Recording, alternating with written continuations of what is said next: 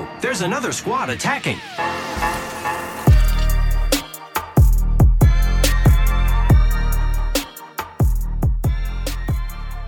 Welcome to the Third Party Podcast, your weekly Apex Legends podcast brought to you by Crossover Media. I'm your host, Shay, joined by my co host, Henry. Henry, how's it going today? Season six is here. I'm here for it. Very Mhm. excited for this episode. Very excited to uh, kick off this season. Everything is upon us now, and we're going to get going here in a second, but make sure to check us out on Instagram and Twitter at Third Party Pod. We got a cool giveaway launching on the Instagram tomorrow uh, 2,000 Apex coins for three potential winners. Make sure to go check out the Instagram and enter to win there. Sub to us on YouTube at the Third Party Podcast. We stream weekly, 4 to 6 p.m. Pacific time every Thursday. And we got some exciting stuff in the works for you guys for the stream, so make sure to stay tuned over there. Today we got a good episode though. We're going to be going through some reviews, uh, making a big announcement at the top of the show as well, going over all the season six changes, and wrapping up with some questions. First though, let's dive into some reviews. First review is coming from Danny Boy. Five out of five stars. Great podcast. Smart hosts who actually know what they're talking about. Calm and soothing voices, which I enjoy while working. Great tips. They also really encourage and talk with their audience. Love the name and seriously join their Patreon. It's totally worth it. Keep up the amazing work. Thank you, Danny Boy. That that means a lot to us. I mean, we put a lot of work into the show, and uh, the patrons get to see everything that we uh, throw in there as well. Next review coming from Al Paco. Best podcast you'll find. Listening to this podcast gets me through online schooling. Every Wednesday, I look forward to listening to my favorite podcast. Thank you so much, Alpaco. That's super cool. I mean, I, it's my favorite podcast. I'll be honest. I'd hope. The- I listen to it. I'm not gonna lie. And last review for the day is coming from Chicken Bob Turkey Duck. Best pod ever. You guys have the best podcast ever. I have listened to all of your episodes at least 20 times before I go to bed. Keep up the good work. Thank you, man. That That's means a a- whole ton. That's a loyal listener. That's a lot is of a- that's a lot of reps. Hey, we're that, you're really helping the stats out, Chicken Bob Turkey Duck. That's true. That means a lot. Uh, before we dive into the news, we got a big announcement to make. Uh, Henry and I are excited to announce the official launch of our uh, overall gaming podcast, the Good Games Podcast. It's a bi weekly gaming podcast, and Henry and I are looking forward to talking about a lot of other games and just having a great time. The first episode was really fun. Uh, we talked about Hyperscape, our history of gaming, and presented new games to each other that we hadn't uh, ever heard of. And so it was fun to really kind of dive into it and just talk about games in general. It'd mean a lot if you guys would uh, check this one out, subscribe on Apple Pods or follow on Spotify. It's going to be a fun podcast. Uh, yeah, your support would be incredibly helpful, and nothing will be changing about our Apex content as well. The third party podcast will be going strong. This is just something else Henry and I are doing for fun. I think it's going to be a lot of fun. I'm really excited about it. It's more of like a more of a comedy show, I think. It's still very informative like this show, but we have a lot of really cool segment ideas that I think are really entertaining, fun to make. I think are going to be fun to listen to. So check out that first episode and let us know what you think of it, either on Instagram or however you want to talk to us. Um, I'm curious what your guys' thoughts are. Yeah. Yeah, the Instagram and the podcast itself will all be linked in the bio for this episode. Check it out on there. We don't have a ton of followers, so if you really do want to interact with us, uh, you'll definitely uh, we'll- see your DM on that one. That's a fact. Uh, let's dive into the news though now. Uh, so we had a lot of leaks coming from our guy Shrugtal, and I, th- we'll cover them in the upcoming episodes as well. But there is one kind of leak that stood out above the rest, and that is the potential uh, leak of live events coming to Apex, either sometime this season or next season. And Henry, do you want to kind of give some examples of what live events we've seen in other games are? Yeah, so I'd say the most popular example of a live event in a gaming experience is going to show up in Fortnite. Whether it's their big changes to the maps, them blowing up their entire map, or uh, I think pretty recently the Travis Scott concert that they Mhm. put on live. Those are live events. And so the idea of having that in an Apex game uh, is super excited. We have some ideas about what it might be, but this is this is a cool leak. I think a very a, a new first for Apex potentially. It's cool to see that Apex is potentially taking some serious steps because a couple months ago, I believe one of the developers was talking about how live events is not something they're even considering or yeah. have the capability of doing. And so to see that now it's, you know, it's in the file somewhat being data mined. And so there's potential there, you know, whether it comes to fruition or not is yet to be seen. But they're taking steps in a right direction to seriously, you know, make this game uh, one of the best of all time. Yeah, and as you know, if you're listening to the third party and, and you maybe follow some data miners, um, a lot of new code is always put into the game when there's new seasons and updates. Mm-hmm. And so we have access to a ton of leaks right now about future seasons and future features. Uh, and I think in this episode, we're just going to kind of focus on what we have right now, celebrate season six. And then in the next couple episodes, we'll start to uh, dish out and talk about the future. For sure. With that, though, let's start diving into season six, talking about the updates, the additions to the game. We're essentially going to be going through the patch notes, kind of in Henry and I's or own order, though, and talking about just all these crazy changes that have come to this game, and hopefully, uh, for anyone that doesn't read the patch notes, you know, give you all the information that you need, and for people that do and are playing the game, you know, the second it comes out, giving our opinions on it and hopefully uh, helping you guys understand a little bit more about what is going on in Apex, though. But Henry, you want us to get us started with talking about the armor changes? So, first off, all armor in the game is now Evo armor, uh, except the gold armor.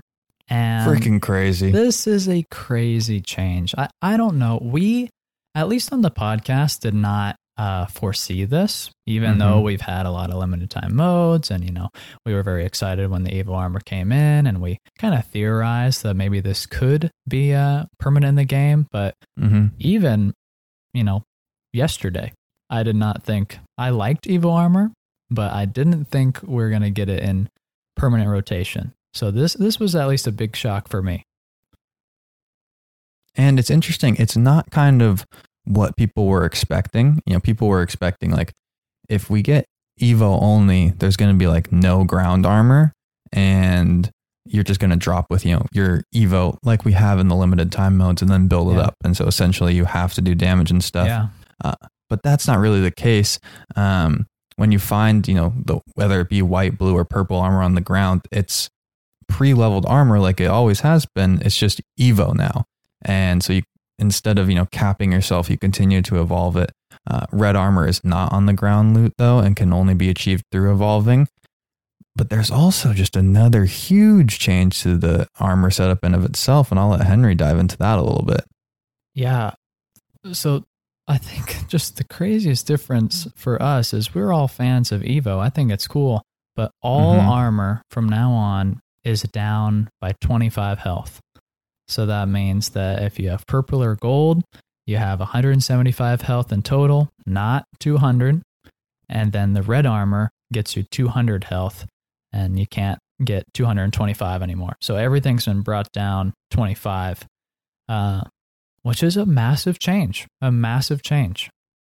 That's a complete shift on the time to kill for this game, which is I, I won't speak for you, Henry. I'll let you give your opinion, but at least for me, like it's one of the things I absolutely adore and love about Apex was the time to kill. I thought they had it down perfectly. I felt like it wasn't too long, uh, not too short, like some other battle royales I've been playing. And so it's very interesting that they felt like this was a shift they needed to do. Yeah. To quote kind of the words of the development team, they said, Our goal for this is to bring down the time to kill a bit in order to better reward strategic positioning. Now, I don't know what that sounds like to you, Shay, but to me, that translates to rewarding high ground, which yep. we are preaching all the time here on the show, uh, and rewarding defending a location as aggressive teams kind of sprint or rush at you. And to me, what this kind of means in a formula is that they want to slow down the game pace. So, like, decrease mobility per mm-hmm. se, but speed up the gunfights, with that faster time to kill. So you kind of have a Ye- growing and a shrinking of the pacing of the game, um, which I don't know. It, at this point, I honestly can't say anything else than it's interesting. Like, I'm not really sure. I didn't feel like the time to kill was bad. I don't fully understand the intention of this. I honestly don't know if I really have felt it yet in game, hmm but at least in theory, it is interesting. Yeah, I, I saw a couple people on Twitter talking about how they think that potentially this was to decrease the amount of third parties by making fights quicker. And it's an Yeah. interesting idea. I'm not sure. Like Henry said, I haven't really felt it myself yet. Obviously, we've only played, you know, uh, maybe like 20 or 30 games this season so far. And so we definitely have a lot to learn still. Um, it'll it's one thing to monitor for sure. Came straight out of left field. I was not expecting this at all.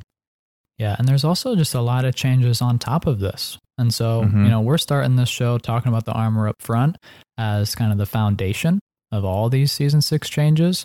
But we're getting a lot of new mechanics and balancing. And so, kind of identifying maybe one thing like the armor as being Mhm. responsible for decreasing the time to kill or yada yada. Uh, I think there's a, a good argument for the combination of all these changes really changing the vibe of this game a little bit. Yeah, it's definitely a cumulative thing, and a lot of uh, even the devs are talking about how a lot of it even stemmed a bit from Rampart, you know, just being introduced and such. And so it's interesting to see how every change was very thought thought about and connected in whatever way, and whether you agree with them or not, like they are definitely. I don't think they were just like throwing blanks. Like they they had an idea at least of what they kind of wanted to do. Yeah for sure. And, And a couple notes, I guess, about the changes to Evo, because now it's a part of daily life, is that you drop in and you don't have white Evo or Mhm. 25 shield health. Uh, you have zero, but the Evo meter is set at 50 to go to the first cell of armor. And then it's 125 damage, and then it's 250, and then it's 500 to get red armor. So, kind of tweaking these numbers a little bit. But as we jump into this next element here, there's multiple ways to get this uh, this Evo up now. Yeah, before we move into uh, talking about the next thing, the last question I think I'll ask you just to get your opinion on is when you're deciding between red and gold, where are you leaning right now? Shay, I honestly don't know. I, I don't know. I, I feel it was we've been really excited to prepare for this episode and we played a lot uh hmm you know on the night of the release it's tough i think i'm still gonna lean towards red Yeah. um Uh. just because i think the change down to seven, 175 health for purple Mhm. and gold now so comparing gold to red i think it kind of changes my perspective on batteries a little bit that now four cells Yeah. doesn't equal one battery it's three cells to battery and now that it's nine seconds to slow heal with cells compared to five seconds with a battery i think i'm more inclined to take the the slower route to have my gun up more i guess Mm-hmm. so Well- I don't know. I think I I still lean towards red, but I think gold still does have a place. I've always leaned towards red though. Yeah, it's I'll I'll lean towards red as well. Yeah, essentially the shield cells uh, have a bit more value now, and it's interesting to kind of see how that breaks down with the red as well. Um, let's talk about the crafting system now that was introduced into the game. This is an absolutely huge new mechanic, massive addition of a completely separate crafting wallet. You know, crafting stations and material extraction stations. Henry and I were incredibly curious about this, and we're not really expecting and could not have imagined how detailed the new crafting system is. Um, to sum it up, essentially, you collect crafting materials through extractors, which are randomly cr- clustered around the map, uh, and those give you 25 materials each. And then additionally, each player can access uh, every extractor on the map once by interacting with it, and then you gain materials as well by opening supply bins, and those give you five materials each for each supply bin that you open. Uh, when you interact with a crafting station or replicator that are scattered around the map as well, uh, they culminate into kind of like this tool to get you loot that is put on rotation throughout the day and throughout the week. And so it's interesting to see how this is broken down. And I believe, correct me if I'm wrong, Henry, but the developer of this said it was an eight month process to put this crafting material into play. Yeah, that's correct. Uh, Mark Yampolsky uh, said he put eight months into the development of this crafting mechanic.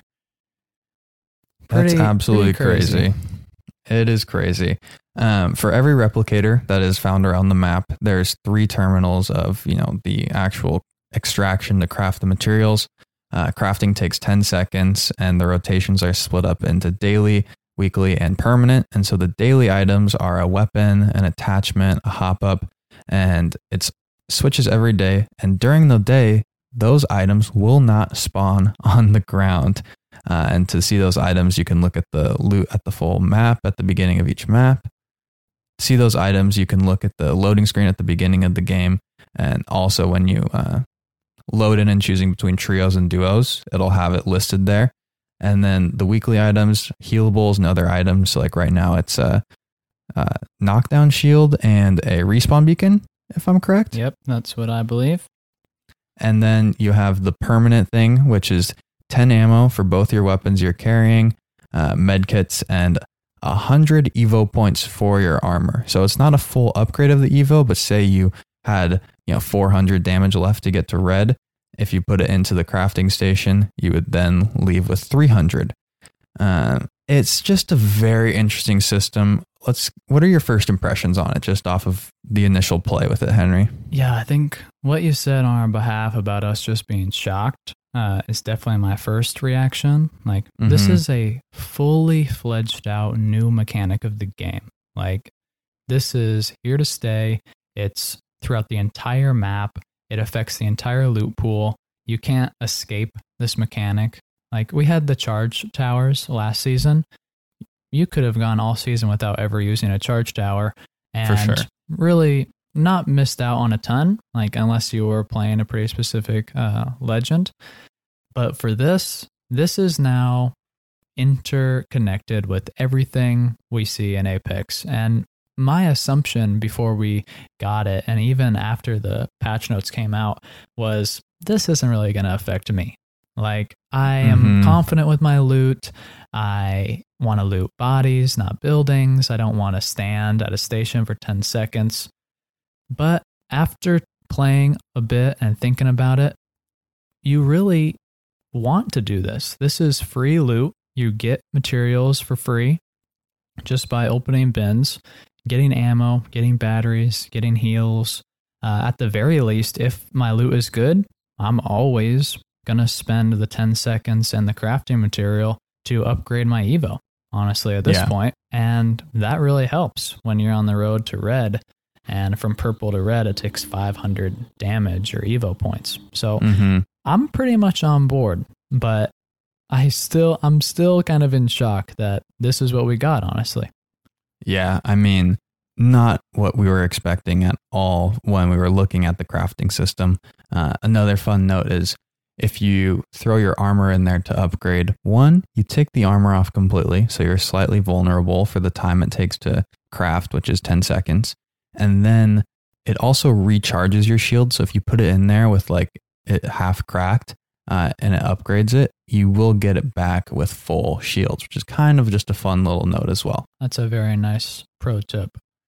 Um, I think the other thing I want to talk about with you on this is with those daily rotated items, the weapon and the attachments that go along mm-hmm. with it, they do not spawn on the ground. So the only way you can get them is if you or somebody you kill has completed the crafting in order to get it. How do you feel about that? It is very interesting. And so so far the first two guns were the Eva and the longbow. And so those really haven't affected my play personally. Those aren't guns Yeah. I really seek after. I think it could really change my gameplay for the day though if there was like a G7 in there. I think I would be a lot more inclined to push for those crafting materials and those crafting stations. But even just with the digital threat from the first day, I found myself crafting the digital threat in most of the games because I personally like that site.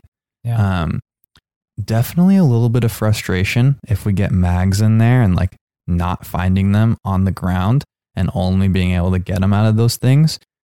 I don't know if it's good or bad though, because like for one, it definitely makes it easier, but there's still situations where you won't see these replicators just because of your rotation. And there's situations where people will camp these replicators at this point because it is kind of slow and you can take your armor off to do them. Yeah, I will say it. It's slow, and you're certainly vulnerable when you're um, interfacing with it.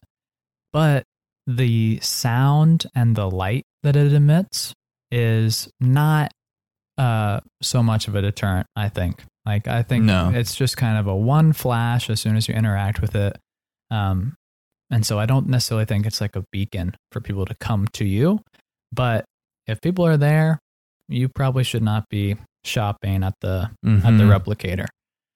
Um, I'll Yeah. say, like, just like you with those daily rotations, we've seen a purple extended energy mag um, in the dev stream when the the devotion Yeah. and the turbocharger were in there, and I think that's really interesting. Like, if the prowler is in there and it also has the select fire, maybe a purple extended oh heavy. Oh my goodness. Like- Don't give me dreams, Henry. I mean, that's a really good setup, just as the devotion is.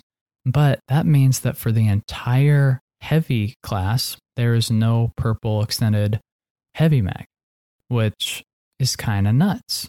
Like, just in terms of like a loot pool perspective, like there's none out there. You have to craft it. Um, but I say It goes- nuts, it's not yeah. necessarily bad. Like, it just means you kind of have to commit to this mechanic. And I don't necessarily think you have to go out of your way because there's extractors everywhere. You're getting the materials passively just by looting bins. And so I think it's super cool. It's very creative. It's a new thing for the game. I think it gives players a lot of different routes to loot, you know, more passively. Like now, if you want to upgrade your Evo, you can Mhm. you can do damage to upgrade it. You can pick it up off the ground, you know, preloaded, or you can use crafting to level it up. So there's a lot more options, I think, for all players.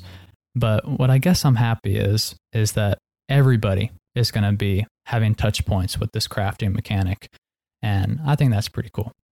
Yeah, it kind of comes back to what you were saying earlier, in that it is not an optional thing at all. Yeah, Um, it's you're gonna interact with it. You have to use it, and that is just a very interesting concept in of itself. And they partially said that they like it because it keeps the gun pool balanced of the ground weapons by having something not on the ground, which to me sounds like we're not seeing the addition of a new gun at this point without the removal of something because this is now twice they've said they're Yeah. very happy with the gun numbers that they have right now. Yeah, to just flesh out that point some more, like season five, they said, We're not introducing a new weapon because the loot pool is too saturated. We like where it's at. And this Mhm. season, they're introducing the Volt, but having the crafting so that one less gun is on the ground. So it's the same in terms of guns. And yeah, just like you said, that's interesting just for the future. Does that mean, yeah, will guns be removed? Probably not. Will we get a new weapon? At this point, probably not. It's crazy to see, but we got a lot of other stuff to cover as well. We could talk about crafting for a while, but let's get into kind of some of the map changes. Yeah. And let's start with the big addition, I think, because it's a common theme amongst all of the new additions. And I'll let you kind of flush out this idea for the people. Yeah. So besides the crafting, we have a new interactive map mechanic, and it's the rising blast walls. Um, they're located at launch site, countdown, and staging, which are all new POIs that we'll dive into. But essentially, you can activate a panel which will start this giant wall to rise out of the ground. And what this does is it creates a pretty defensible platform high above the people outside the wall and inside the wall. Mhm. And the thing that I don't know, for some reason, it kind of shocked both of us. It's permanent. Like you can't be raising and lowering it. It's up and it's up for the rest of the game. So it, it's a pretty interesting new mechanic. Makes some interesting fights. Um, what do you have to say about these? I just think it's one very loud, and so it's not like yeah. uh, you can't sneak around on these walls by activating them. And something that's interesting is, at least we'll dive into all the POIs in a second, but you have to kind of activate the blast walls to loot in a way. Um, just it really connects a lot of these new map features. But yeah, if you get during a fight, if you fall off one of these things, you could get into some serious trouble just depending on which wall it is. Some of them have uh, little, you know, hallways in them and like stairs around them. And then others, you're just kind of like out in the open. And at that point, you've really lost any power Yeah. position that you may have have. You hope you have some smokes at that point. yeah, you trouble. do. Yeah. I, I think that bit about the fact that if you go to one of these new POIs that have the blast walls, you are gonna raise them all, you know, just because in order to effectively loot the area. And I think that's interesting because that kind of makes it less of a strategic decision to keep them lowered, raise them when people are like in the kill zone, Mhm. if you will. Um, but I still think it's really cool. Like they look cool, uh, they're loud. I like the interaction. We've had some really good uh, fights already using them. Uh, overall, I, I give it a thumbs up. For sure. A hundred percent agreement from me. Uh, I'm excited. Uh, let's dive into some of the other map changes now. And so, looking at all of them in general, though, uh, the developers had in mind a couple of things for the changes to World's Edge this season. And one of them being more and improved play on the lava side of the map, and then better options for rotations out of some very particularly sticky choke points. And lastly, an interesting new map mechanic to promote new combat scenarios, which was the rising blast walls that we just covered. And so I think Henry and I we're going to go into each POI individually now and kind of talk about it and give you a little bit of the description and our thoughts at least on what we've played so far. Starting with launch site. And so Hammond Industries continues to take over World's Edge. They're up to something nefarious, I'm sure. The launch site can be found to the west of the dome in a previously unoccupied lava field.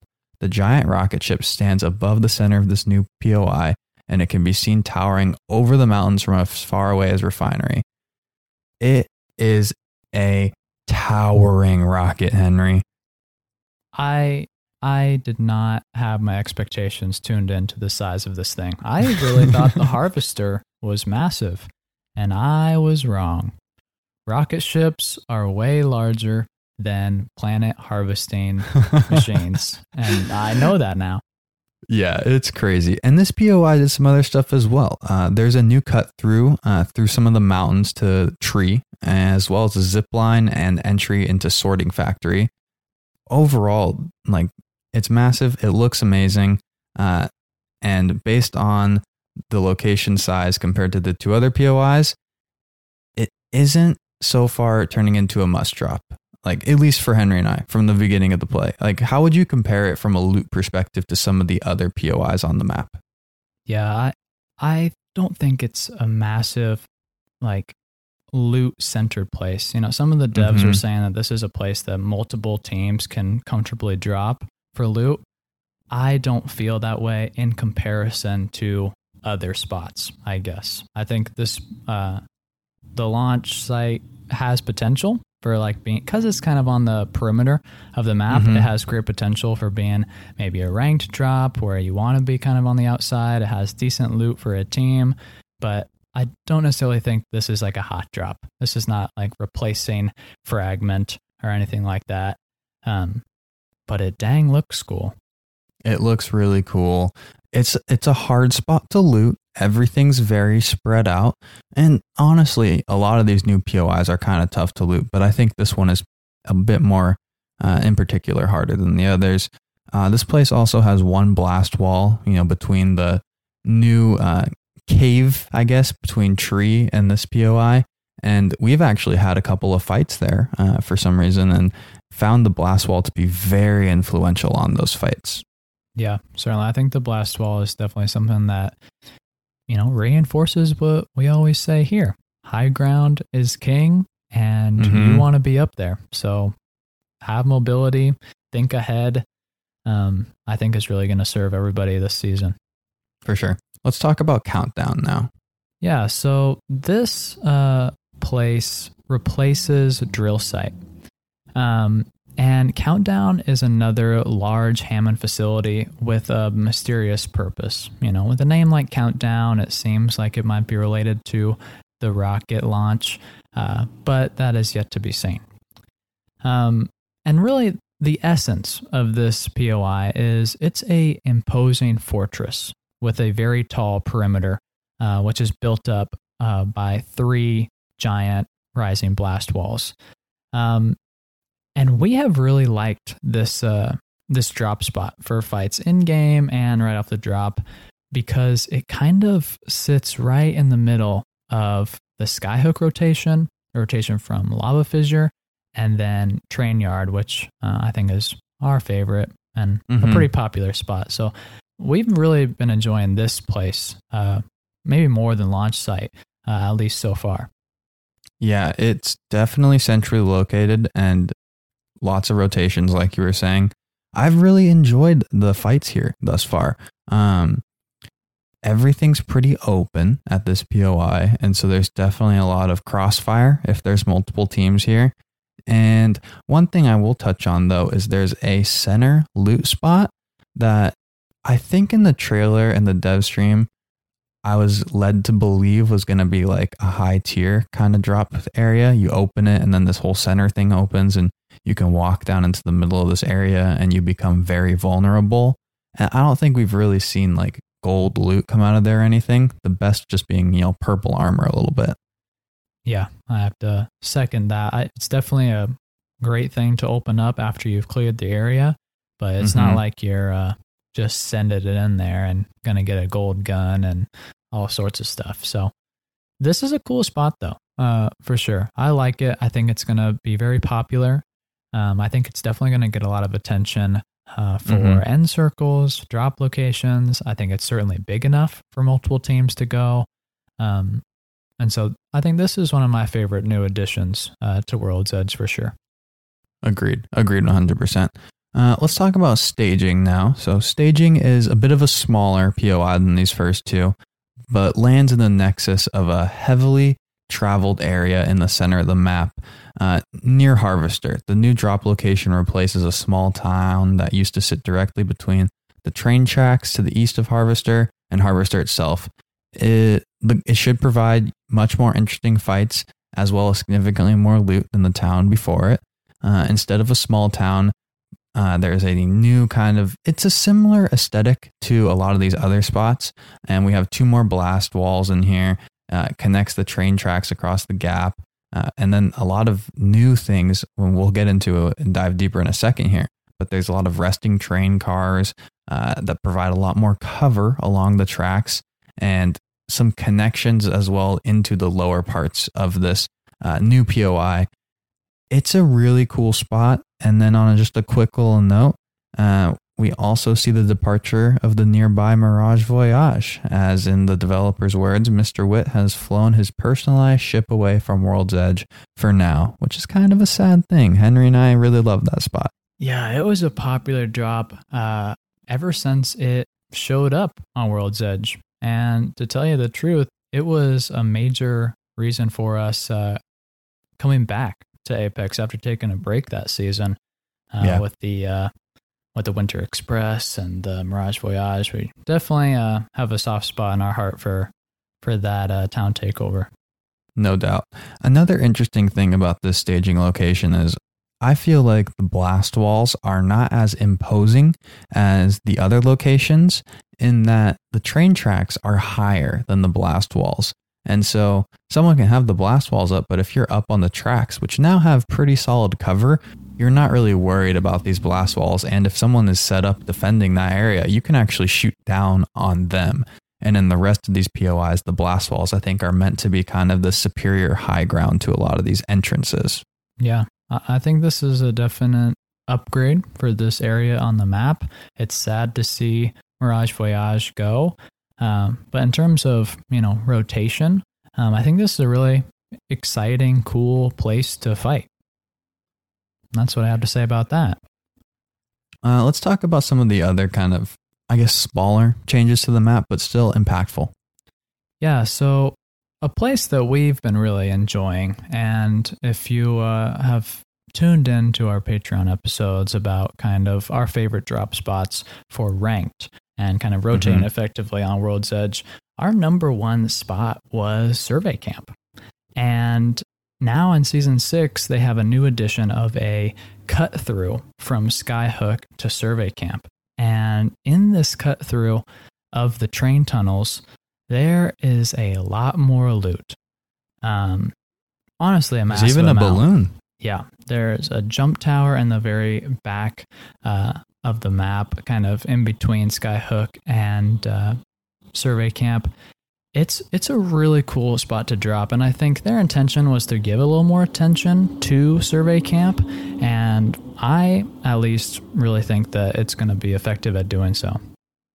Yeah i agree with you 100% it was already one of our favorite spots and this just kind of took it to the next level. Speaking of the train and those tunnels uh, something crazy for this season. The train has been stopped uh, for season six, the train has been dismantled and scattered around the tracks of World's Edge. Uh, for the devs' words, uh, this single change helped us achieve one of our goals of providing more rotational options through some particularly scary choke points. Nearly all the tunnels that used to be clear for the train and therefore almost never used now have static train cars and other cover as well as some small amounts of loot. I don't know, Henry. What do you think about this one? Because I personally never felt like rotating through the tunnels was like a scary, scary, huge concern. Yeah, I agree. I mean, I've never heard anything in the community about like the horrible choke deaths or whatever that have happened on this map. Um, but what, but I will say that if they're trying to kind of tune this map to to perfection by making these tunnels uh, maybe easier or better for fights. Um, they're raising the bar for the quality mm-hmm. of map uh, that we may get in the future. And so, although I don't think this was like solving a major problem I had, I welcome it and I'm excited to see them, you know, do what they want to do and make an even better map, I guess. I feel like that's kind of a common thread amongst a lot of these changes. Not what we were expecting, um, but we'll see if it, it betters the game. yeah, I get. I guess I have a couple questions for you just regarding all these map changes. Okay. Besides the chokes, how do you feel about the loot on World's Edge now? Yeah, I already felt like World's Edge had a slight advantage over Kings when it came to loot. And now it just feels like there is so much loot. Um, I saw a lot of people on Twitter talking about how the cargo bots have been dropping multiple gold items for people, which was not something that happened last season. And I know you shot a couple down that had yeah, two gold items in them. Um, the ground uh, items being shifted because of the crafting. Apparently, there's been a lot more gold knockdown shields in people's opinions. And I've noticed like we've killed a team that's had two knock gold knocks a couple of times. And just overall, a lot more ammo, a lot more access to ammo and stuff with this whole crafting mechanic. It's really interesting. And now the fact that all these train tunnels have loot as well, there's just a lot of loot on this map. Yeah, I, am sure we'll be diving into it more as the season as the season progresses. But I think it's interesting, like the combination of the new POIs, um, taking out of the train, But then also adding in the crafting, I think has seriously elevated the amount of loot and even the high tier loot. So even though I don't think I was complaining about the loot or the chokes on this map, we have improved both a lot. It's going to be interesting going back to Kings for the second split of ranked and seeing if they have any changes there. If I hope the crafting will be introduced onto that map as well. Yes, that is Uh, just confirmed. because okay good just because there is a lot of negativity around those issues and the fact that they quote unquote like even fixed them in world's edge and hopefully they can do something to create some some of the similar kind of positivity around kings canyon at least with the professional scene yeah, I, I think so. um, some other things are there are some new geysers that have sprouted up around the map. Uh, north of the dome, dome by Sorting Factory, a new one has sprouted up south of Lava Fissure as well. Um, it just kind of adds like these little like they were kind of these weird cliffs to cross, and now you can get up them a lot more easily. Yeah, there's a lot of updates all over the map. Like I've noticed Mhm. a lot more staircases, like to get up onto the train tracks, which is really helpful. And then a huge change for us that we uh, discovered was at the train yard. We really always talk about the upper cars, the four suspended cars. They Yeah. have been substantially lowered, and now you can, if you get onto the large building on the eastern side of train yard, you can vault into them. Just climb right up now. Mhm. Major change to that entire place now. absolutely crazy. It's going to be crazy to see some end circles there now and see how that shifts it. Uh, let's talk about Rampart. You know, obviously, season six, the introduction introduction of a new legend, and she's an interesting one. Henry and I have played a pretty good amount of her now. We've both tried her out, and so we're going to give you, I think, our first impressions, and then in the near future, we'll try and dive deeper on Rampart of our of her. But do you want to describe, I guess, give the listeners the description of Rampart, the official one? Yeah, sure. I think I can do that. So, Ramya Parekh is a 21 year old British Indian blue collar private business owner who just needs a big gun and a backpack full of scrap metal to get by in the dangerous, wild west world of the Outlands. Uh, Parekh brings her modded shields and knowledge of heavy weapons, such as Sheila, which is the name she calls her minigun, and we got the abilities now for her. We've been really counting down the clock uh, with Mhm. leaks and things like that and our own assumptions, but now we know, and we're going to kind of review them a little bit. For sure. The first one being the passive, and that is modded loader. Uh, Rampart has increased magazine capacity and faster reloads when using LMGs and the minigun. Modded loader also increases the amount of shots before overheating occurs and improves cooling when using the L star. It is a 15% increase in mag size for LMGs and a 25% decrease in reload speed for LMGs. What have been your first thoughts on this passive, Henry? It is an incredibly unique passive ability. We've never seen anything that's affected uh, weapons uh, from a legend perspective here. And so this is really a first. Um, but my first, I guess, reaction to it is I think this gives a lot of necessary attention to LMGs. We don't use them Mm-hmm. um, because of a variety of reasons recoil, reload time, strafing Mhm. speed. But I think this kind of focus that this is a legend built around light machine guns, I think balances a little bit the fact that people are going to be like, hey, this is a cool extra ability I have. It's a bit of an incentive to use it. That being said, for me personally, I don't necessarily think that it's a requirement for you as Rampart or the Rampart on your Mhm. team to be running an LMG. Like the increased mag size doesn't super matter. And the decreased reload speed kind of just puts the LMG in line with assault rifles. And so I think it's nice to kind of bring them in line in that regard. But a lot of the times you're going to be better off with an assault rifle if you're trying to use an LMG, essentially, is what my own personal thought is on this. I agree. I think the only one where I'm still on the fence, and we'll decide, I think, shortly if it's uh, a necessity, is the L Star. I think the L Star has incredibly high damage. And so if she really helps it out, which she has in my short use of her, um, it might be like I choose the L Star over the Volt or something else, or the Devotion if I'm playing with Rampart.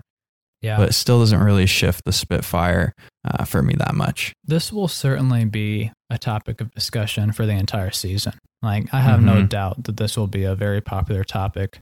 And I guess my first stab at it is an LMG has a lot of bullets, but the recoil pretty much means that it can't be used at a medium range for the most part. Mhm. Like, it just gets outperformed by every other AR.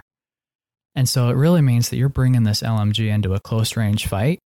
And I just have major concerns about like a spray and pray weapon that has a slow Yeah. strafe speed while aiming down sights compared to SMGs, shotguns, Mhm. and pistols. So it's just like, when do you most effectively use an LMG, even with this incentive with the fast reload speed? For sure. I think that's a very fair point. Uh, the next ability we have is the tactical, and that is the amped cover. So Rampart builds a crouch cover wall, which deploys a full cover amped wall that blocks incoming shots and amps outgoing shots. Uh, a max of five amped walls can be deployed at a time. You can pick up and move individual amped covers. Uh, each cover has 400 health for the crouch cover, which is the more metal solidified thing, and 180 health for the amped shield. And once the shield is knocked out, it does not regenerate. The amped cover increases bullet damage going out by 20% as well. And as the amped cover is being built, it can be destroyed pretty easily with one shot, just like caustic traps as they inflate. And you can tell they're building by the golden shimmer they have. And this is about a five second time uh, that Henry tested out for us. It's very interesting. 26 second cooldown per amped cover, approximately. And what have been your first thoughts on this ability? I think they did a really good job with it, honestly. I Mm-hmm. I had some serious reservations about it. I think that even though, you know, Rampart has named her minigun Sheila, and that's very uh, essential to her character, it's really the tactical that I think defines a legend. And so a lot was riding on this tactical in order to make this legend successful right off the bat. And I guess I'll first draw attention to the fact that the last legend that was introduced that really became meta was a defensive legend, and that was Mhm. Wattson. And so, you know, the stars are in alignment for Rampart here to make a splash and to be really good. Yep. And I think a lot of that is centered on this tactical. And my initial thoughts on it are I think that it's getting full marks. I think that it's really cool. It's balanced with the Mhm. building mechanic. It has hit points. You can pick them up and move them. The fact that you have three charged up off the bat and can hold three and then have a max of five out can really allow you to make some pretty intricate defensive structures. Um, I really like it, to be honest. For sure. I think it couples a really good as well with the ultimate, which is the emplaced minigun, otherwise known as Sheila. And this ability is that Rampart places a mounted machine gun that anyone can use with high ammo capacity and a long reload time.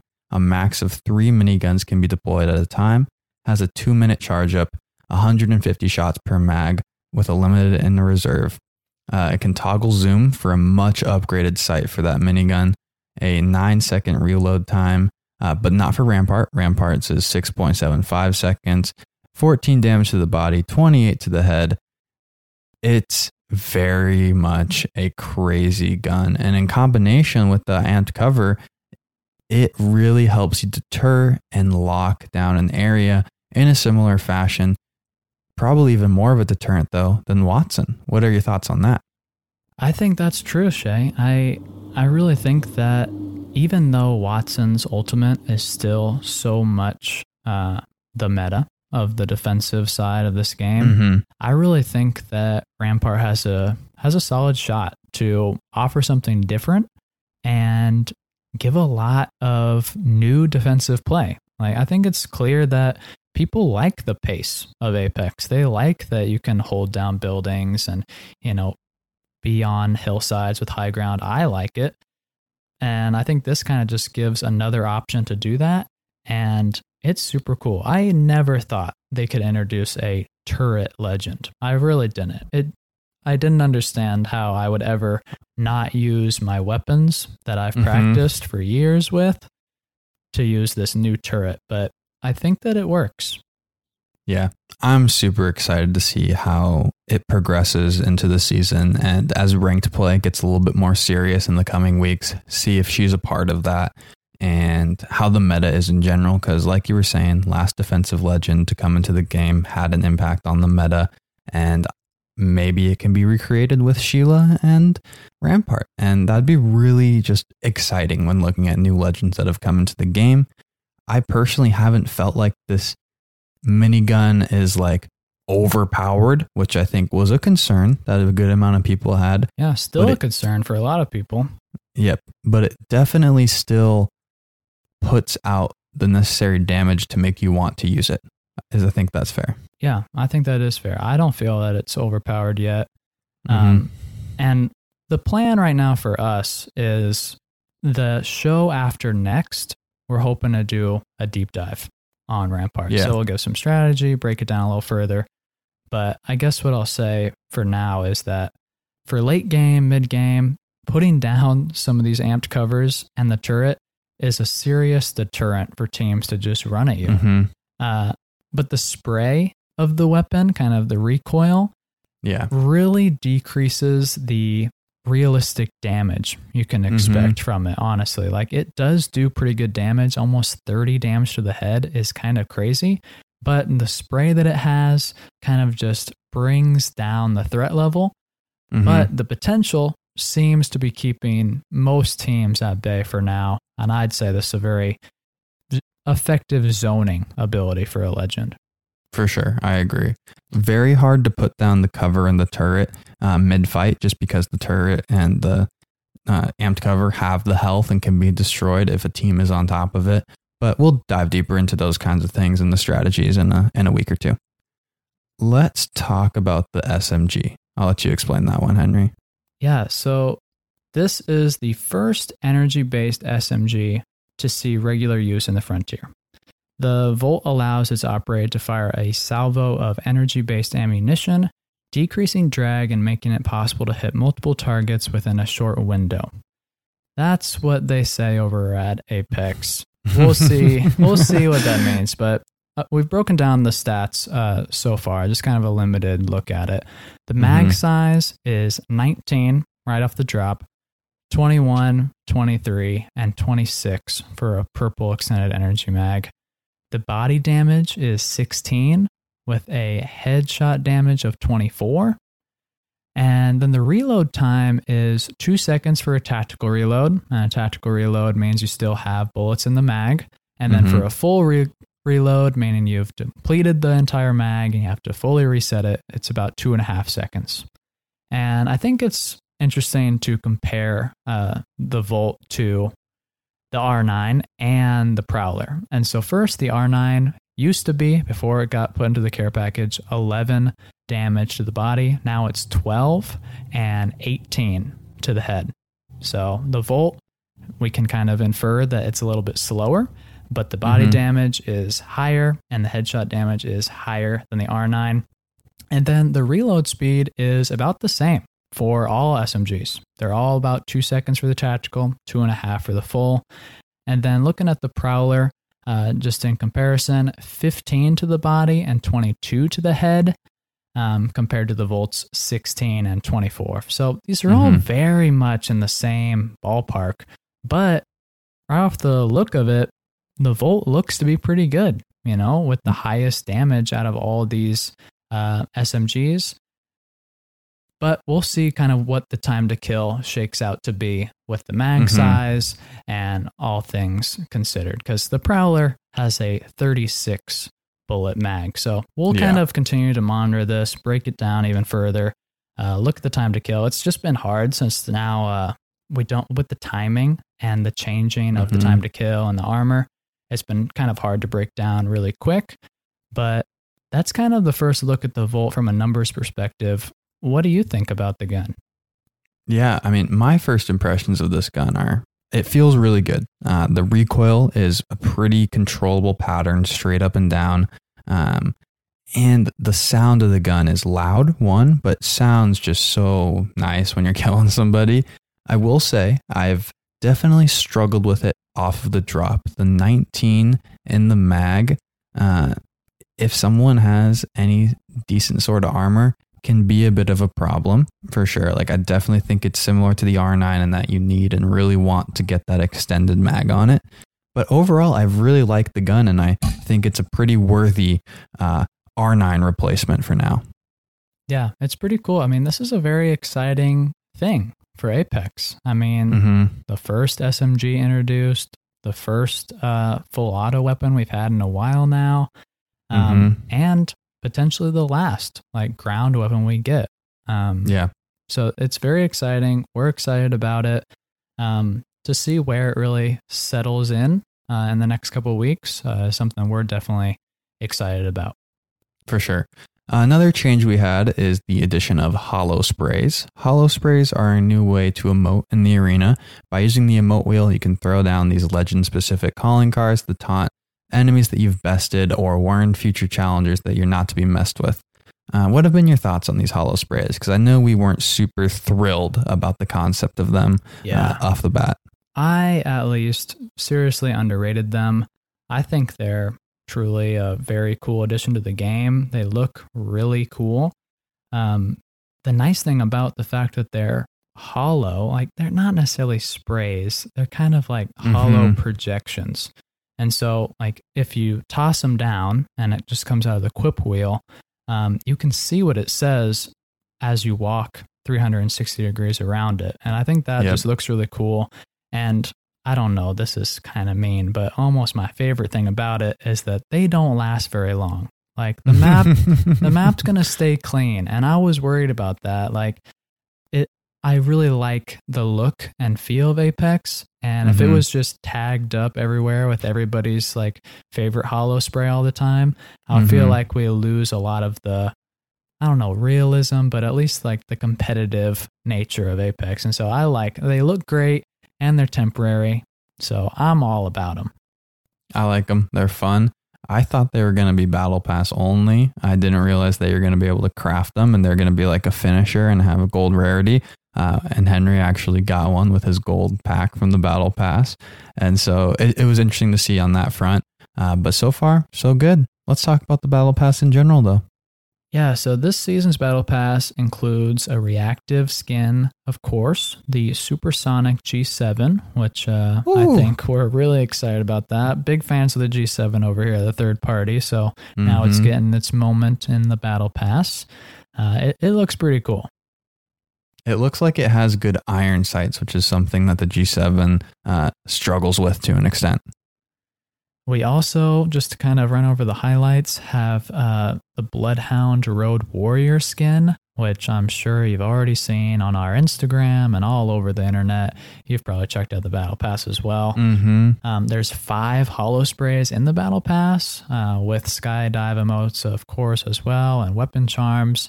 It looks like it's a pretty good Battle Pass, and with all these new things, I think it's an upgrade. For sure. Battle Pass is great as always. Enter our giveaway on Instagram so you can win yourself some coins to buy yourself that Battle Pass with. Talking about the quest though now, um, follow the story from the season five quest, but now in full color illustrated comics, which is really, really cool, in my opinion at least. It's no longer a PvE experience like it was last season. It is now fully just story and comic based. You unlock it the same way, collect your treasure packs daily to earn your rewards, uh, which those include crafting materials, challenge points, apex packs, and then, you know, the gun charms as well. But then you also get these comic lines unlocked. And the first one was really cool. Not going to spoil it for anyone. Go check it out for yourself. Are you disappointed that we lost the PvE experience, though, Henry? You know, I think it was kind of a mixed bag with the PvE experience. We were really excited about it um, just because it was new, and I at least saw massive potential and Mhm. just the idea of having a campaign to go alongside a playable campaign. And so I think whenever you lose something, you feel a bit disappointed. And I think I felt that here with not having a PvE uh, this season. But I have to say, having cool illustrated comics instead of like a text uh, Yeah. crawl is definitely cool. I think it helps to tell the story. I'm excited about this story. And I hope that they continue to develop this. You know, it's kind of weird, at least for me, to call it a quest just because there's not any action. There's just reading. It's kind of just Yeah. a story. But uh but yeah, I, I think it's cool. Yeah, I'm excited to see where it goes, see what story they tell this season, and just, you know, learn more about these legends in comic book style fashion. Speaking of the legends, though, we're going to dive into the legend changes now for this season. Henry, I'll have you explain kind of the recon legend changes that happened. Okay.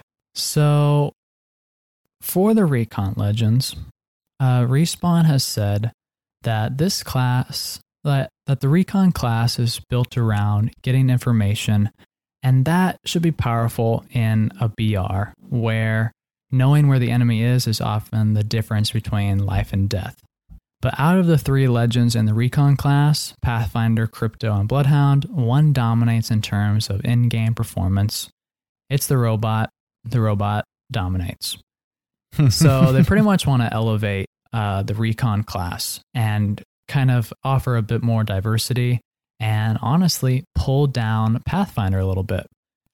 But oh, they like that's kind of what they're saying here. They're saying that the most popular uh, recon is Pathfinder, and I'll add here that we've said on the show that maybe Pathfinder shouldn't be in the recon class, Mhm. but now that what we've been saying is coming to fruition, uh, I guess he's here to stay.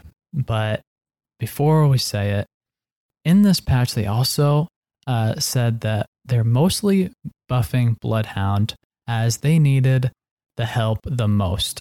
And if you've been following our streams or our tournament performance or Mhm. our podcast, you know that we really fell head over heels for Bloodhound in season five. And I don't know, I'm shocked that they said that Blo- Bloodhound was in desperate need of help.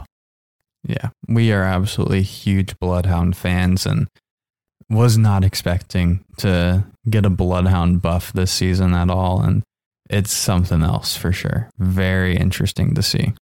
But the big change this season, honestly, is survey beacons. Now, all Recon Legends, Bloodhound, Crypto, and Pathfinder can now use survey beacons to get the next ring location, and Crypto can use his drone to scan the survey beacon and does so instantly. So there's no duration to scan it and interact with it. It's just press and you got it.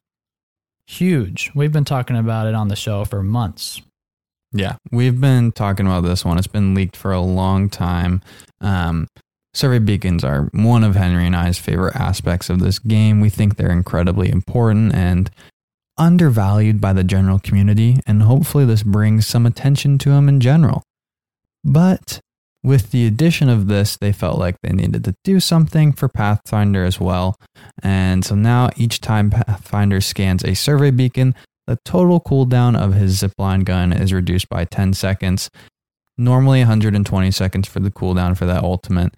And so I guess theoretically they were saying at max you could get it to a 60 second cooldown for the grapple, or not for the grapple, but for the zipline. And that is something that I don't think is going to be happening anytime soon for anyone. Yeah, I, I think that's a really interesting call. We, to be honest, we didn't know what, if they did do this, we were not sure what they would do to Pathfinder to keep Mhm. something unique for the passive. Uh, but to be blunt, I don't think this was a good thing. Like, I think this just Yeah. further tries to push down Pathfinder. And although he's still a very popular, very competent legend, it just kind of feels like bullying, especially when he's so nice. And the part that frustrates me, especially as a Pathfinder player, I understand the concept of wanting to balance all the legends and make sure that someone isn't overly played and overly dominated. And so I hear all these things they're saying about Pathfinder, and I'm just like, take a look at Wraith, man. Like every single pro team plays a Wraith. Wraith is the most played legend in Apex, and her, you know, side grade nerf thing can very much be interpreted as a buff. And so it's just very somewhat frustrating as a Pathfinder player to hear that we need to take this guy down because he's been playing too much. And we're, but they're not going to make any shifts to Wraith, who is one of the most played legends. And there's people out there that only know how to play Wraith. And unfortunately, there's a small portion of the community that uh, still quits games if they don't get Wraith and when they're picking their legend. So it's just a little frustrating there. It certainly is. And I don't really know exactly what our stance is on this at this point, but it, we're all about balanced legends and having Mhm. all the legends have a good shake. And honestly, this is a great time for that. Uh, like all the legends I enjoy playing, I think are very powerful in their own right. And I'm not sure if just because one legend is popular, it means we have to nerf them again and again. I, Mm-hmm. I think it's okay. Like if certain players like a certain playstyle, allow them to use that playstyle. Don't nerf their favorite legend to force them into playing crypto. Like that just Yeah. kind of seems like a weird perspective to say we're going to keep taking Pathfinder down until more people pick Bloodhound and crypto. Just Mhm. doesn't really seem healthy, in my opinion. For sure. Let's talk about Bloodhound though now. So, for context from the devs, you know, Bloodhound fulfills a very clear role in Apex Legends. They're here to gather information and be the tracker, but currently their performance leaves a lot to be desired. In this patch, we wanted to double down on their ultimate being their big moment of becoming a godlike tracker. Bloodhound already gives up some information to the enemy when they scan or use the ultimate, makes a noticeable sound. It's very visual. And so we think there's room for a lot more power during the ultimate. So for Beast of the Hunt, uh, you now gain even more duration when Bloodhound scores a knockdown or kill with the ultimate about to run out. And for Eye of the Allfather, during Beast of the Hunt, Eye of the Allfather now comes out twice as fast and has a much shorter duration. So to look at it from a numbers perspective, Beast of the Hunt duration, uh, the extension of it, if under 10 seconds remaining and you get a knock, the duration is reset to 15. If you have more than 10 seconds left on the duration, out of the 35 second ultimate, it still adds the same 5 seconds per knock, which was a little confusing, not exactly what we got from the patch notes, um, and more so from the play. But with the Eye of the Allfather, uh, during the Beast of the Hunt, uh, it goes down from 25 seconds to a six second uh, tactical from just time. So you can use it very much more repeatedly. And the actual use of it, the animation goes down from 1.8 seconds to 0.9 seconds. So cut straight in half there. Yeah, the the changes to the tactical here, WoW and the ultimate, are pretty big. Honestly, They're mean, nuts. They feel completely different. Like Mhm. essentially, because of the duration of the scan itself, of knowing where the enemies are. If there's a bloodhound bathing in the bluth, they just know where you are now, and they feel really fast because of Mhm. the ultimate and the fact that they're not, you know, putting the brakes on every time they want to scan now, it just, I think, makes Bloodhound even more aggressive. And I think this is definitely powerful. I, I'd say it's a good thing. You know, if they're saying Mhm. still nobody likes Bloodhound, that just means that we have more more room to grow our podcast because we've been trying to say it. But I, I think this is a pretty cool thing for Bloodhound. I like the mentality. Bloodhound is really awesome, and these changes have been incredibly fun to play with for sure. I've been playing Bloodhound probably as the quote unquote main now for the end of last season and into the beginning of this one. And you know, I like playing everyone, but he's definitely been like the the ranked player, at least for Henry and I's team composition, which you guys all know if you've checked out the Patreon episodes. That's a fact. Bloodhound is Let's- a beast. for sure. Looking at crypto now. Uh, crypto, because he has no abilities without his drone, the Apex team figures there's even more room for more power when he's in the drone now. It's an interesting concept for sure. But the surveillance drone, uh, crypto can now activate respawn and survey beacons from his drone. And doing this is instant instead of the, you know, press and hold to activate this thing. There are also some changes to his EMP. The EMP will now slow teammates caught in the blast, even if they had no shields. Uh, this means the player who uses the Revenant Death Totem will also be slowed. You don't take damage, just slowed though if you're on the team. And by the numbers, the surveillance drone was uh, the HP was increased from 30 to 60, but the hitbox size uh, went from a cube size of 16 to a length of 24. Thoughts on this, Henry? It's it's good. You know, I, we were definitely curious about what they would do to crypto this season, just because we've been kind of Mhm. we we had a whole episode on it last season, uh, and we weren't quite sure what they were going to do to give crypto a little bit of love.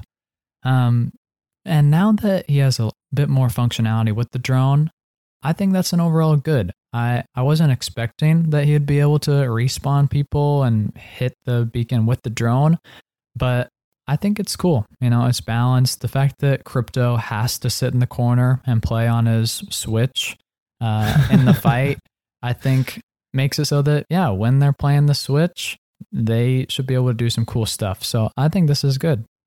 Yeah, it's really interesting. Um, a lot of people were calling for some even more changes to crypto, and they did do some things. They just did it while in the drone, and a lot of people have been asking for some stuff outside of the drone. Um, I've already noticed the crypto drone being really nice though for hitting those beacons instantaneously is huge. Same with the respawns and there's a couple people saying that this could make a change on the competitive scene. I'll believe it when I see it. The competitive scene does not like to shift at all. That's Um, a fact. but there's there's definitely some murmurs in the area. Um, time to dive into the other legends, though. I think you want to start us off here. Yeah, I think talking about crypto, good segue into discussing Revenant. Um, I guess just to use the words uh, that the team has said about Revenant is that they're happy to see that dropping the range restriction on Death Totem brought a lot more Revenants into play. But we've been Mhm. watching a particularly frustrating combo play out in professional level play involving a squad of Revenant, Wraith, and Crypto, where using the three ultimates together resulted in two back to back runs at the enemy team that they could do very little about. We've attacked part of that in the Crypto EMP change, uh, but here's the other part aimed at making this play less overwhelming. And the change to the Death Totem is for two seconds after being recalled by the Death Totem, players cannot use Wraith's ultimate, the Dimensional Rift. Henry, is it bad for me to say that this really is not that much of a change? Two seconds isn't even enough time to hit a shield cell.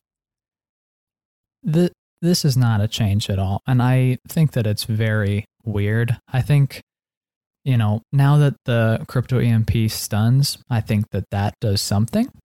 Um, Mhm. it's still, I don't think it hurts crypto's EMP very much. I think you can still use it. Just have to be a little bit more tactical about it. Um, kind of come in with the team instead of send the team off ahead. Um, but this thing about the Wraith ultimate doesn't make a lick of sense to me. Um, Yeah. Because it says that only after you're recalled uh, by the death totem will you have this penalty. But how I see all the Wraith usage in this combination being played is that they place the portal as they're attacking while in death protection. So I think this is interesting. Uh, we'll see how the community reacts, I think.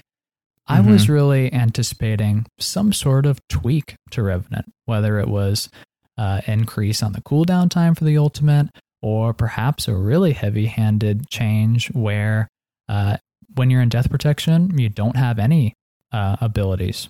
So I don't know if anybody was expecting this, but you know, I guess I'm going to cross my fingers in hopes this uh, really curbs out that brutal combination. Yeah, I just feel like two seconds isn't enough of a delay in getting back into the fight to really alter anything. And honestly, like, I felt like I love that the Rev play was incentivizing teamwork. Like, Rev, Wraith, Crypto, pulling that trio off was incredibly effective, but very hard to do for the majority of players. And I felt like, like you were saying, just changing the cooldown time could have kind of altered that use in of itself, and that you couldn't do it every fight like you can right now, honestly. Yeah. I, this will be a continued conversation for sure. Um, and, and we're just getting started here with season six. For sure. Uh, looking at Octane now, change the him. Stim, you can now use Stim while healing, but Stim will not remove the slow you incur from healing. This is not a big deal, honestly. Uh, this Yeah. was a thing at one point, and they removed it, saying it was a bug or some sort of Mhm. mistake. Um, really, I love playing Octane. We again still haven't seen, uh, you know, team utility, but to be honest, I think Octane is in a really cool spot. I like playing him. Has a lot of good abilities. I enjoy the kit. Um, hmm this you know change i don't think really impacts anybody but i, I have no gripe with octane i guess Let's get into a bit more of a decisive one and Yeah. talk about Loba, if you want to explain this one to the listeners. Yes. So respawn has stated while loba was initially very popular she's been struggling to keep up more recently maybe because of the issues with her on world's edge. But we're tossing her a little bit of a buff. If you're curious why we've chosen to buff her ultimate rather than her tactical, we're seeing that she has decent combat success, but that teams with her on them don't win as much as, say, teams with Lifeline or Wattson. Interesting stat to pull. Mhm. This suggests to us that her out of combat utility, that is to say, how she funnels loot to her team, isn't doing enough. So, therefore, they have lowered the cooldown time for the Black Market Ultimate from 3 minutes to 90 seconds. So, cut it in half. It's just so interesting because this is not what we felt like was the issue with Loba. And the fact that they're saying that she's having okay combat success, and so that means her tactical's fine in their eyes, is really interesting because we definitely have felt there's issues with the use of the tactical in fights, and that there's not a great time to use the tactical. Yeah, I I think something that I guess I'll say here is when you're looking at the patch notes, for a lot of these big changes to the recon and to Loba, there's a whole paragraph explaining their actions. Mhm. And, you know, I love transparency, but this doesn't quite feel like transparency. I like totally understand that reworking a legend is hard, balancing is hard. But, you know, last season we saw them say that Gibraltar is in a good place in one to one fights. Uh, and, you know, has the team utility with the dome. And now they're saying Loba has decent combat success.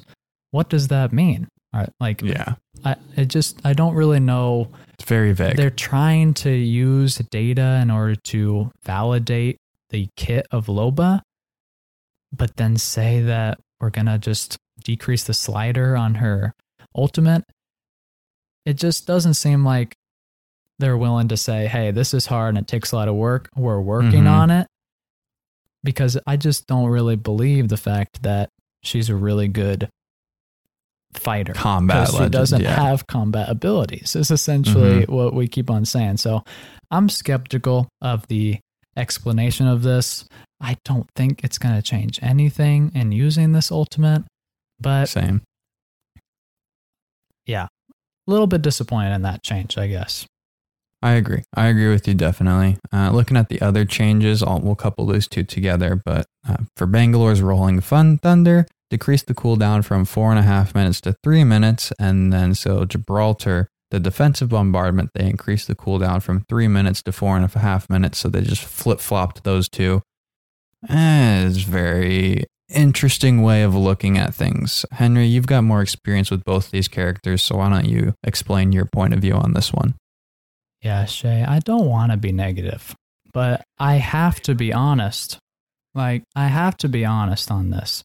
And I Mhm. look at this change, and I- I guess my just reaction is this is kind of lazy and Mhm. kind of doesn't accomplish anything.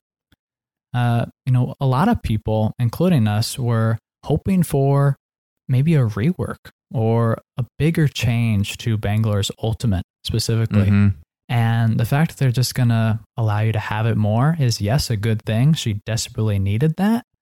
Um, but it just, it's not enough to get excited about, uh, I guess, and doesn't feel like they're giving her, I think, the needed attention, even though I'm, I'm a huge supporter of Bangalore. Love the passive, Mhm. love the tactical, love the ultimate, love the play style. Uh, I really enjoy playing Bangalore. I just feel like since, you know, we're doing reworks for Wraith and Lifeline, maybe we could spend some effort on Bangalore. And we didn't get that. And then with the Gibraltar, you know, I'm a Gibraltar main.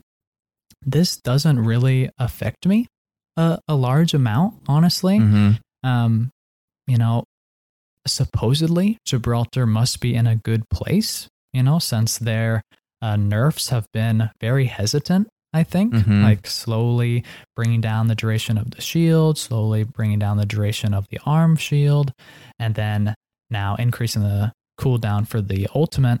And it's like he's kind of inching his way, uh, you know, down the nerf tree, but I don't know if anybody was really complaining season five about just getting Gibraltar ultimated all the time. Mhm. So, you know, it just, I guess what I'm saying is they put these together. And what it looks like is they're saying, we flip flopped them. Now mm-hmm. Bangalore's is good and Gibraltar's is bad. And I just think that just changing the time doesn't make Bangalore's good. And just because you make Bangalore's more frequent doesn't mean you have to make Gibraltar's less frequent. So I, I just I- think it's kind of odd. Yeah, I mean, it just like is kind of what you're saying, the laziness. It doesn't look like you're looking at the team utility aspect of it. Like these ultimates are used incredibly differently. One is a zoning ability, and one can be used aggressively um, to deal out serious damage. And so, grouping them together, I don't think is accurate personally. And that's just what we'll it looks see. like. Like Mhm. it just looks like they think these are equivalent abilities and one is good as Mhm. one is bad and we're just going to flip-flop them and it's going to be good for Bangalore and bad for Gibraltar. And I For sure. honestly don't know if it has much of an effect on either of them. Yeah. Last changes to Wattson uh, with the interception pylon. The trophy system will now shoot down caustic barrels in flight if they would have landed inside the range of the trophy, kind of reinforcing the defensive meta in that counter to Wattson had become caustic with those traps in a way. Yeah, I think this is a nice change to Wattson. Very nice that her ultimate can do that. Last season, we got pretty scared when we realized you could toss the caustic barrels in windows into a unsuspecting Wattson and do some serious damage. So I think this is good. for sure. Uh, looking at the loot. So for loot, they added extended energy mags and the turbocharger hop up back into the game. And the updated version is kind of a removal of the precision choke from the loot pool, but instead of removing it entirely from the game, they integrated it into the triple take and Peacekeeper by default. And you have the fire select toggle to turn the choke on or off. Any thoughts on these? Uh, good on the precision choke. We were really tired Mhm. of picking it up. I think this is great. Nice little uh, change. And then for the turbocharger, if you're listening you're not quite sure what the turbocharger is, um, it was a hop up that was on the care package devotion. And essentially, Mhm. what it does is it decreases the uh, spin up time uh, Yep. for the devotion and the havoc. So it's a very good hop up. It was phased out of the uh, hop up pool, and then it was so good that they put it on the uh, care package Devo, and now it's back. Yeah, it's an interesting change. We're going to talk, let's talk more about the devotion here in a second with this next change. Um, big move into the supply drop, the R99. Um, and so with the return of the R99 into the supply drop, the damage was increased from 11 to 12, increased the magazine size to 32.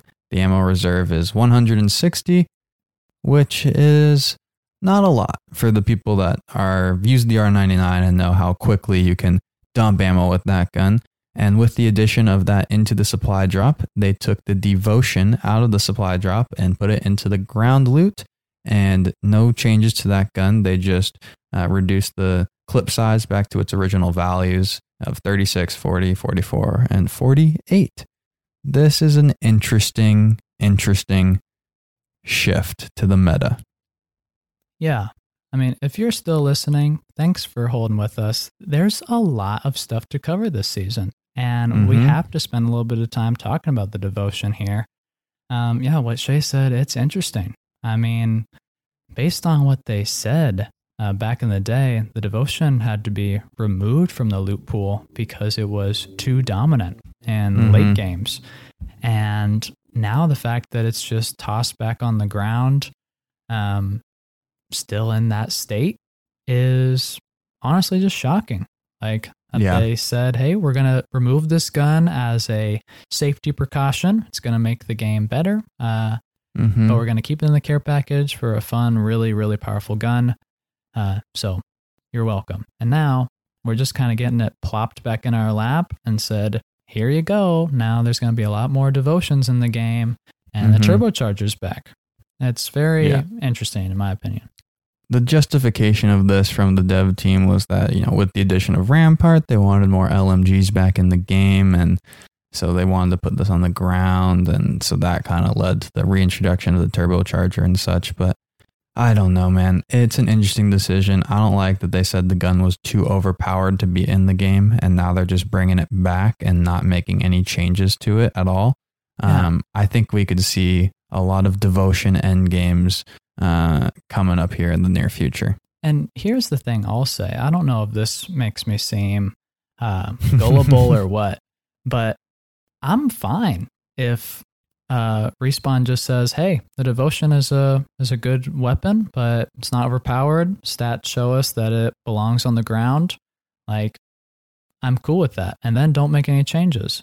But I just get really kind of uh, confused when you say this gun is so dominant, so good, it can't be in play. We have to make this change. And then you just say, never mind. It, It's confusing. And I feel like they could have reintroduced the devotion and the turbocharger, uh, but made some changes to it at least and just said, this is going to help. Because now I just feel like this is a great excuse for people to complain in game. Like, oh, they had a devotion, Mhm. it's over. Because in season Mhm. five, that was that's what people said, and now we just are gonna get probably a lot more of that. for sure. Um, looking at the fully kitted gold weapons now, we have the Devotion, the Mastiff, the Triple Take, the Flatline, and the Volt. Um, cool to see these always shifted every season, and hopefully we'll uh, get that figured out shortly. Yeah. Okay. Next up, we had sniper ammo changes. Um, now on the ground, uh, the pickup rate has been increased from eight to twelve. Um, they also increased the stack size from sixteen to twenty-four. Yeah, I mean, it, interesting change kind of reinforces that defensive meta in a way, in that like we're making it so you can use sniper ammo more if you are carrying that sniper. And now that we're valuing positioning with these beacons, introducing defensive legend, it kind of all ties together in that way, in my opinion, at least. Totally. And then for energy ammo, uh, they reverted back to having the ammo picked up to be 20 from the change 30. So now there's Mhm. more energy weapons. They've put it back in line with how heavy and light ammo are treated on the ground. For sure. Makes sense. Uh, let's dive into the weapon updates. Uh, first and foremost, we have the Hemlock. Reduced vertical recoil in burst mode, slightly reducing recoil pattern on the second and third shot. And so the first burst kicks less. Uh, the burst mode time between bursts was also decreased from 0.32 to 0.28. Henry, this one just blew me away, man. I did not think they were going to do this, Shay. We were loving the Hemlock on single and burst last season. hmm and for some reason it got a massive buff. So Yeah. PSA, use the hemlock now, even more Yeah. than before. It's crazy. Uh, charge rifle will now use two ammo per shot, increase the mag size from four to eight. This just kind of comes in line with the increase of the sniper ammo in general for a stack size. looking at other snipers, though, we got a buff to the triple take. So increase the fire rate from 1.25 to 1.4, increase the mag size from 5, 6, 7, and 8 to 6, 7, 8, and 9, and built the choke hop up into the weapon by default uh, with the toggle select fire to enable or disable the choke.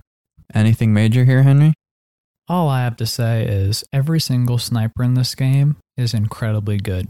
If you want to snipe, this game definitely wants to pave a golden brick road for you.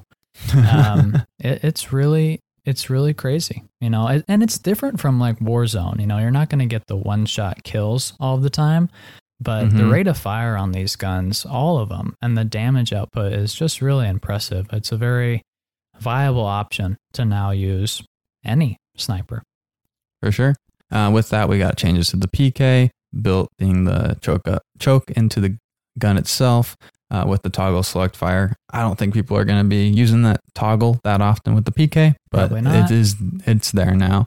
Uh, Spitfire improved recoil controllability. Haven't noticed this myself personally. I also haven't had the opportunity to use the Spitfire with a really nice barrel yet this season to see if there is a huge difference. Yeah, not quite sure what this terminology means. Um, it appears to still have recoil. Um, it appears to still be most effective at very close range in terms of recoil. Um, But Mhm. hopefully, this is a little bit of a tweak to make it more viable. for sure. Uh, changed to the Havoc, updated the Havoc with a new recoil pattern. Uh, and the note from the designer the Havoc's existing recoil pattern had constant horizontal movement. This means it would be either too difficult to control or if there was too much recoil, or far too easy to control if there was too little recoil. Updating to a new pattern which is more consistent in style with existing recoil patterns. Really makes the Havoc a lot more viable again, in my opinion. You've used it a lot more than me, though, so I'll have you speak to that a little bit. Yeah, holy cow. The Havoc in season four was redonkulous, and there wasn't Mhm. a turbocharger and there wasn't extended energy mags. Um, but now that there is both those things, and they've now, uh, you know, removed the very inconsistent recoil pattern, the Havoc now has a maximum ammo capacity of 36, and with the turbocharger, it is an incredibly, incredibly good gun. So Mhm. the days of the Havoc are back, folks. For sure. Uh, Mozambique, increase clip size from three to four. Do not sleep on this weapon. Having four shots in it, it can do some serious damage. Yeah, I mean, one shot is uh, it counts for this weapon for Mhm. sure. Uh, P2020 changes, increase damage from 13 to 15, decrease the hammer point damage multiplier from 2.7 to 2.35. This will leave hammer point P2020 damage unchanged in most scenarios in the developer's opinions, and increase the mag size from 10, 13, 15, and 18 to 12, 14, 16, and 18. So some little bit more viability, I think, with the P2020 potentially. Yeah, late last season we were loving the hammer point on the P2020. Mhm. Uh, now I think it it's even better now. So that's For cool. sure. The most random change of the entire season, right here with the Sentinel. You only require one shield cell to charge if the player using the Sentinel has gold armor. I don't know. It's random. It's cool, but it was. I don't think anyone was asking for that one. the fact that they put it into the notes and last season didn't put it in the notes that they changed it to Yep. two shield cells compared to a battery is definitely the most random occurrence here in the notes. Oh my goodness. And another significant buff to wrap up these weapons is the Prowler. Slightly reduced vertical recoil in burst mode and increased horizontal recoil in auto mode. Henry, you got some strong opinions about this one. Let it out. Yeah, no noticeable difference um, to the horizontal recoil on the full auto mode, and a very noticeable buff uh, for the burst mode. So, everybody that was really sad about the Prowler sucking as a weapon, I'm happy to say that it's now good. And Respawn has accomplished their goal for season six of making the Prowler a little bit better. oh my goodness. What Prowler's were they really thinking, good. Shay? I don't know, Henry. I mean, that's a common theme amongst a lot of these is I don't really know what I they were thinking. don't really know what the goal is here. Uh, we took a couple big uh, points from the quality of life. Obviously, there's a lot of changes, all for the betterment of the game. A couple of the noticeable ones, Henry, I'll let you read these ones off for them. Yeah, so the supply drop weapons, the Kraber, the Peacekeeper, um, are now heirloom tier, red, magenta color. And this is to avoid confusion with the fully kitted guns, uh, which will remain gold for this season. Mm-hmm. And then Kind of a cool change. Yeah, change color, cool. It's a pretty color. I'm all about it. Um, Mhm. And you know, there was two different types of gold weapons, and they were very different. So, speaking in terminology, uh, I think it's probably good. And then we got uh, World's Edge, just as a whole, received a lot of performance improvements, um, especially around the tree and the dome and Skyhook. Um, looking towards the center of the map, there's just all sorts of staircases, added blocks, more cover, more loot scattered around. Um, and we already kind of discussed a lot of the big ones we've seen, but seems like the whole map has gotten some attention. And sure. then there's also been supposed alterations uh, to the ring to prevent late zones from centering on unplayable terrain um, and reduce the predictability of the zone's pull, which is a very interesting note. This is going to be interesting. I mean, if theoretically a lot of the pros have to relearn the zone pulls, that could be kind of impactful. Yeah. Guys, that wraps up the season six. We're going to dive into some questions now. Thank you so much for sticking with us. These uh, season breakdown episodes are normally marathons. And so we love to get you guys all the information and share all of our thoughts. And so we'll finish this one up now, answering your guys' amazing questions. Uh, Henry, I'll have you read that first one off. First question's coming from Graham. You helped me. I want to thank you guys for helping me out of a dark place in my life. I have depression and I'm not trying to down the vibe, but you guys have helped me out so much and I just wanted to say thank you and ask you if you could date any legend, who would it be? And again, thank you. Graham, that means a lot to hear, man. If you ever need anything, please reach out to us and be a part of this community because I think we're all incredibly supportive and we I love everyone that's in the Discord right now and it's just a great place and I'm happy that we could have any sort of impact like that on your life. Keep listening. We love doing this and glad to know that we're like making positive changes for people in their lives. Absolutely. And what a unique question. Never heard that one before. Um, I can't tell you I haven't thought about it, Henry. Okay, well let the let Graham know who you're eyeing. Graham, I, I, I, oh man, it's a tough decision. There's, there, they, there's some cute ones in there. I think I got a little bit of a soft spot for Wattson, maybe though, Of just because she seems so nice. You know, like who wouldn't want to date Wattson?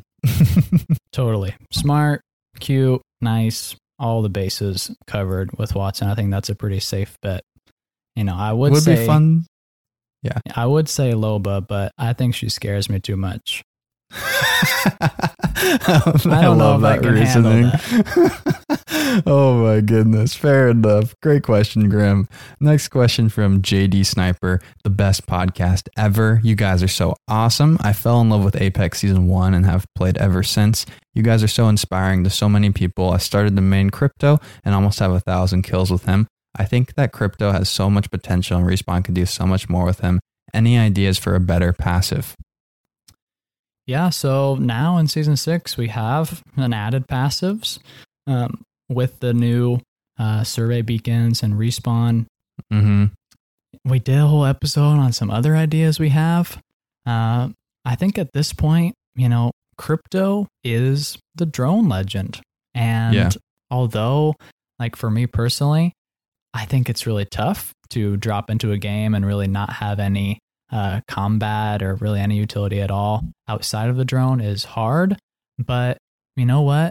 As long as they keep making the drone uh, capable uh, by its own, I think crypto is still pretty cool. So, you know, I've had some discussions uh, about the passive uh, with a couple Mhm. people in the community before, and we've talked about it on the podcast a lot. You know, I don't know. We've said what we've had to say about it, but I don't think crypto is a bad legend, like in Yeah, desperate for need for help. Yeah, I'll be honest. I mean, Henry and I have ranked the Survey Beacon as one of the best passive of the games in the game True. every time we've ranked the legends. And so this is one of the best passives that is an Apex, in our opinion. And so having this on this legend is really uh, nice and I think could be impactful for him. Next question is coming from Bruh Dat Gamer. Love the podcast. I love the game Apex. All these things you tell me help me out, and I have popped off like wrecking the champion and being the kill leader. Hashtag third party podcast. And if you read mine, please tell me your favorite legend. Absolutely, bruh. Uh, my Thank favorite legend is Gibraltar, uh, but really enjoy mixing it up. Hopefully, I'll get a good chance to play a lot of Rampart. She seems really fun and has a pretty cool kit as far as I'm aware so far. Yeah, my favorite legend, Mirage, my boy. Um, I wish I could play him more, but I've been addicted to playing Bloodhound lately. But Mirage is definitely my favorite character in the Apex universe.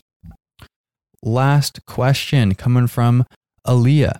Hey guys, great job with the podcast and the YouTube channel. I'm already subscribed and ready for more videos and podcast episodes. I've been trying to get to the 2K damage badge and I'm having a really hard time getting it. Any advice for high damage games? Thanks for everything you do for the pod and your channel. Keep up the good work. Thanks for the support, Aaliyah, and really good question. You know, trying to get people to improve their performance and reach goals is something that we really care about and try to give For sure. constant advice on, you know, throughout all of our shows. Um, you know, to speak honestly, Shay and I have gotten 2K damage games with a variety of weapons. You know, it's not necessarily tied to the gun or the legend per se. Um, but to give something that might help is if you're, you know, on the edge of that and you're really shooting for it, I would lean towards more long range guns. Um, Yep. Maybe not snipers, perhaps snipers if you're feeling confident. Um, but certainly the G7 and the Hemlock, I think, are pretty good Mhm. things to at least give a, a real good shake at and just do a lot of damage. Uh, I don't know what you're interested in. If you want to farm damage and you just care about the 2K, um, or you just kind of want to passively be doing more damage overall. But I don't know. That's my advice. Do you have anything to add, Shay? No, I was going to say the same thing. G7, Hemlock, if you're going just for that 2K badge, um, overall, shifting your play style to be a bit more uh, surviving. And so, and what, not in a way of avoiding fights, but more so in if you get into a fight and you take a lot of damage, don't push it and just like sacrifice yourself to try and get the clip, to try and get the good play, um, and knowing your team's going to be there, but back it up and heal and re-engage and you know pathfinder can be a good legend for that octane can be a good legend for that but playing with that g7 and hemlock for sure Yeah, one of the playstyles that Shay and I kind of just incorporate into our team dynamic is something that I'll call like cycle aggression or cycle pushing. mm-hmm. And it's pretty much where you go in, do some damage, then pull back and heal. And then somebody else goes up, and you kind of just cycle through doing that consistent damage and not risking anybody getting too overextended and going down. Um, and I think implementing that kind of hit and run tactics can definitely help uh, get that damage up. For sure. Great question Aaliyah. guys thank you so much for sticking with us. Subscribe on apple pods follow on spotify. But i mean if you've listened to this entire episode you're probably already doing that. Thanks for leave listening. a five leave a five star review with your question. We'll answer it on our next episode. Follow us on instagram and twitter at third party pod. Sub to our youtube channel third party podcast and stop by our weekly stream. Check out the discord via the link in the description. Thank you guys so much for listening to the third party podcast. Peace Hey now, another squad coming in. Boom,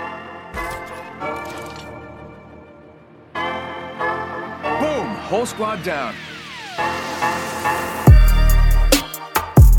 Hey, brother, not today. Maybe tomorrow.